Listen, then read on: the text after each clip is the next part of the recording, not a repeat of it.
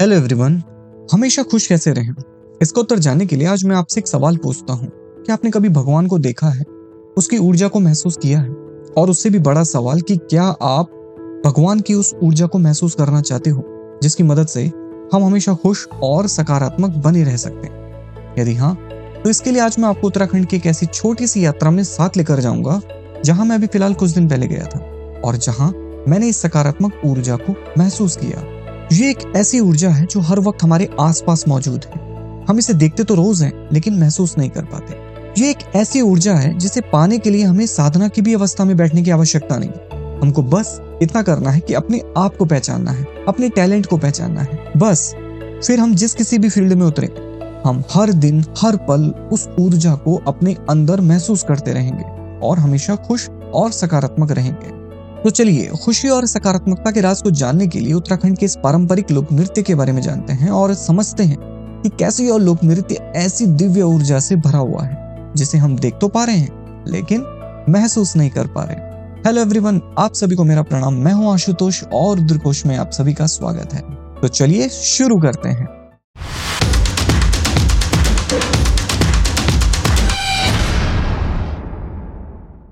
आज मैं आपको एक ऐसी अनोखी यात्रा में साथ लेकर चलूँगा जो केवल उत्तराखंड में ही देखने को मिलती है। उत्तराखंड के गढ़वाल मंडल में सर्दियों के दौरान विभिन्न गाँव में पांडव लीला का आयोजन किया जाता है। पांडव लीला उत्तराखंड का पारंपरिक लोक नृत्य है। पांडव लीला का कार्यक्रम इस विश्वास पर आधारित है कि महाभारत युद्ध के बाद जब पांडवों पर गुरु हत्या और ब्रह्म हत्या का दोष लगा था तो उससे छुटकारा पाने के लिए पांडव हिमालय में आए थे। और इस दौरान उन्होंने यहाँ के निवासियों को अपने अस्त्र और शस्त्र दे दिए थे और स्वयं स्वर्गारोहणी के लिए निकल गए थे। इसीलिए आज भी अनेक गाँवों में उनके अस्त्र शस्त्रों की पूजा होती है और पांडव लीला का आयोजन किया जाता है। बस, यही कहानी है पांडव लीला की। लेकिन, इस पांडव लीला में केवल पात्रों का अभिनय नहीं होता एक्टिंग नहीं होती, बल्कि पांडव देवताओं के रूप में इंसानों पर अवतरित होते हैं और इस दौरान दिखाई देती है ईश्वरीय ऊर्जा की ताकत। एक ऐसी सकारात्मक ऊर्जा जिसे देखने के लिए लोग लालायित रहते हैं। और मैंने जो देखा कि पांडव लीला का पूरा कार्यक्रम ऊर्जा का प्रतिबिंब है।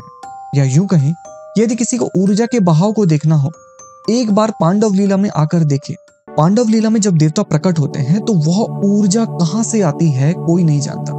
कोई नहीं देख पाता कि वह रास्ता किधर से है, जहाँ से वह दिव्य ऊर्जा शरीर में आती है। और कुछ क्षणों के बाद वह ऊर्जा कहाँ जाती है ये भी कोई नहीं जानता। तो ऊर्जा के आने और जाने का जो क्रम इस पांडव लीला में बार बार देखने को मिलता है वह हमारे अंदर उस भाव को जागृत करता है कि कहीं ना कहीं कोई तो अवश्य है जो इस सृष्टि को चला रहा है, जो हर वक्त हमारे आसपास है। बस हमें चाहिए कि हम ऊर्जा के स्वरूपों को पहचाने, उसे जाने। क्योंकि ऊर्जा है तो एक, लेकिन उसके रूप है अनेक। ठीक वैसे ही जैसे ईश्वर एक है। और उसके रूप अनेक हैं।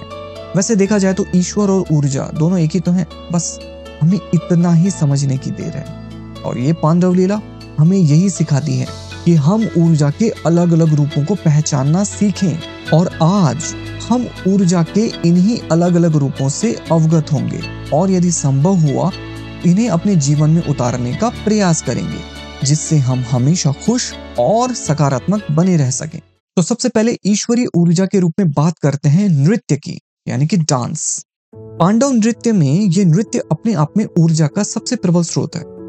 देखो, नृत्य हमेशा आनंद में किया जाता है। क्या कोई दुख में नृत्य कर सकता है? भगवान शिव ही एकमात्र ऐसे हैं जो क्रोध में तांडव नृत्य कर सकते हैं। लेकिन वो भगवान है। देवों के देव महादेव हैं। आप और हम तो इंसान मात्र हैं। दुख में नृत्य करने की ताकत हम इंसानों में नहीं। हम तो केवल आनंद के क्षणों में नृत्य कर सकते हैं। और आनंद आनंद तो ध्यान की ही अवस्था है। जैसे ध्यान के दौरान साधक सब कुछ भूल जाता है। सुख, दुख, परिवार, नाते, रिश्तेदार, सब कुछ। उसे स्वयं के अलावा कुछ भी याद नहीं रहता। ठीक वैसे ही नृत्य के दौरान नाचने वाले का भी यही हाल होता है। उसे भी कुछ याद नहीं रहता कि उसने कितने पैसे कमाए, कितनों से उधार लिया, उसकी गाड़ी का रंग क्या होना चाहिए, कुछ भी। उसे कुछ भी याद नहीं रहता। वो तो बस नाचने में मगन रहता है। तो हम कह सकते हैं कि ध्यान लगाने के लिए साधना की अवस्था में बैठना आवश्यक नहीं है। एक गायक जब गायन करता है, सुर लगाता है तो वह भी ध्यान है, क्योंकि सुर साधते हुए वह अपने परिवार, नाते रिश्तेदार, यहाँ तक कि स्वयं के बारे में भी नहीं सोचता। वह केवल सुरों पर ध्यान देता है, यह ध्यान की ही अवस्था है। एक चित्रकार जब कोई चित्रकारी करता है तो वह भी ध्यान की अवस्था है। एक म्यूजिशियन जब म्यूज़िक देता है तो वह उसी में खो जाता है। तो इसी प्रकार जब कोई नृत्य करता है तो वह स्वयं के रोग, शोक और दुखों से इतर होकर उन्मुक्त होकर आनंद में नाचता है। और ध्यान की इस अवस्था में वह नर्तक उस ऊर्जा को अपने अंदर समाता जाता है। तो यदि आपको भी इस ऊर्जा को अपने अंदर समाना है, आपको भी ध्यान लगाना होगा। लेकिन जैसा कि आप जानते हैं कि ध्यान लगाने के लिए साधना की अवस्था में बैठना आवश्यक नहीं है। आपको बस इतना करना है कि अपने टैलेंट को पहचानना है। बस, फिर आप गायन के क्षेत्र में उतरो या शिक्षा के क्षेत्र में, मेडिकल में हो या ट्रेवलिंग में, आप हर पल उस ऊर्जा को अपने अंदर महसूस करते रहोगे, बिना किसी के कहे और बिना किसी के दबाव के। तो देखा आपने, नृत्य की ईश्वरीय ऊर्जा जो हर पल हमें खुश और सकारात्मक बने रहने का संदेश देती है। हमें बस अपने पैशन को फॉलो करना है, फिर हम भी इस नृत्य की तरह हर पल उस सकारात्मक ऊर्जा को महसूस करते रहेंगे और ऊर्जावान बने रहेंगे। ईश्वरीय ऊर्जा का एक अलग स्वरूप मुझे देखने को मिला ढोल नगाड़ों की थाप में। यह एक अलग प्रकार की ऊर्जा है, जिसमें कोई भी शब्द नहीं है, ना ही कोई मंत्र है और ना ही कोई आरती। अगर है तो केवल और केवल ऊर्जा जो बस थिरकने पर मजबूर कर देती है। यह एक ऐसी ऊर्जा है जो बोलती नहीं है, एक सकारात्मक ऊर्जा जिससे मन प्रसन्न होकर नाचने लगता है।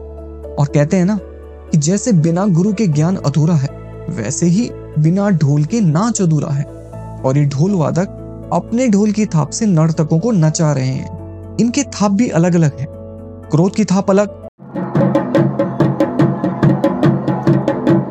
और आनंद की अलग।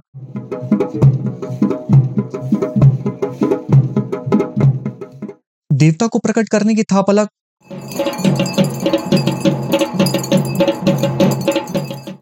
और पांडवों को नचाने की थाप अलग। ऊर्जा का यह स्वरूप मुझे इतना पसंद आया कि जाने अनजाने किसी समय मेरे अंदर नकारात्मक विचार आ भी जाते। लेकिन जैसे ही मुझे ढोल की आवाज़ सुनाई दे रही थी चाह कर भी मेरे मन में कोई भी नकारात्मक विचार और फीलिंग्स नहीं आ पा रही थी। तो इससे मुझे यह सीखने को मिला कि नॉर्मल डेज़ में जब भी हमारा मन उदास हो, खराब हो, चाहे वजह कुछ भी हो, आप अपना मन पसंद संगीत ज़रूर सुनिए। क्योंकि संगीत में केवल सकारात्मक ऊर्जा बहती है। और आप चाह कर भी नकारात्मक ऊर्जा के बारे में, नकारात्मक विचारों के बारे में नहीं सोच पाते। और आपका उदास मन बहुत जल्दी प्रसन्न हो जाता है।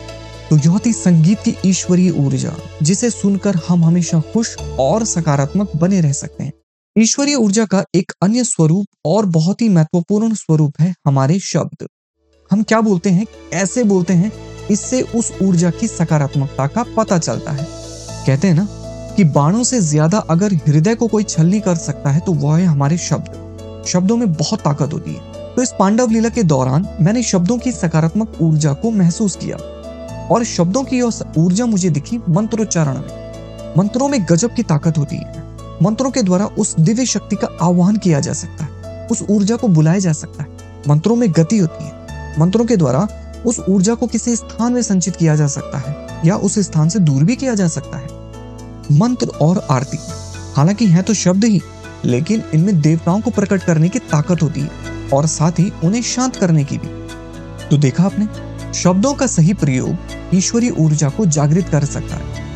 क्यों ना हम अपने जीवन में भी ऐसे अच्छे और सकारात्मक शब्दों का प्रयोग करें, जिससे हमारा मन सदैव प्रसन्न और सकारात्मक रहे। क्योंकि जिन सकारात्मक शब्दों को सुनकर भगवान प्रसन्न और प्रकट हो सकते हैं तो ऐसे ही शब्दों के प्रयोग से हम इंसान क्यों नहीं प्रसन्न हो सकते?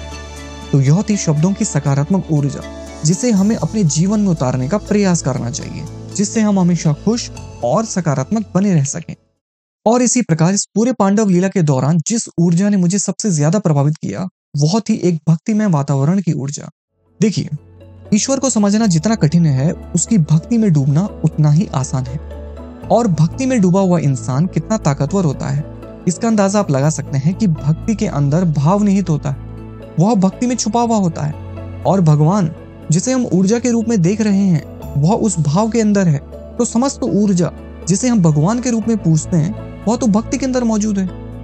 और जो इंसान इस भक्ति में डूबा होता है, वह कितना ऊर्जावान होगा, इसका अंदाज़ा आप लगा सकते हैं। लेकिन इस भक्तिमय वातावरण की ऊर्जा में न तो कोई मंत्रोच्चारण थे, और ना ही कोई नृत्य, ना ही ढोल की थाप, और ना ही कोई भजन। बस चारों ओर अगर था तो केवल और केवल खुशी, आनंद और सकारात्मक वातावरण की लहर। अगर किसी को गुस्सा आ भी जाता तो वो खुद ही शांत हो जाता जबकि सामान्य दिनों में गुस्से को कैसे बाहर निकाला जाता है, ये तो आप समझ ही सकते हैं। इस दौरान किसी से कोई मतभेद नहीं। अगर है भी तो वो चंद मिनटों में सुलझ जाता। कोई झगड़ा नहीं, कोई विवाद नहीं। सब शांति से इस कार्य को संपन्न करने में जुट जाते हैं।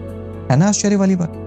तो अगर हमें भी ईश्वर को देखना है या उसकी सकारात्मक ऊर्जा को महसूस करना है तो हमें भी भक्तिमय होकर भक्त बन जाना चाहिए। क्योंकि मैंने जो जाना कि भक्तिमय वातावरण के अंदर क्रोध, नफरत, जलन, ये सब गायब हो जाता है।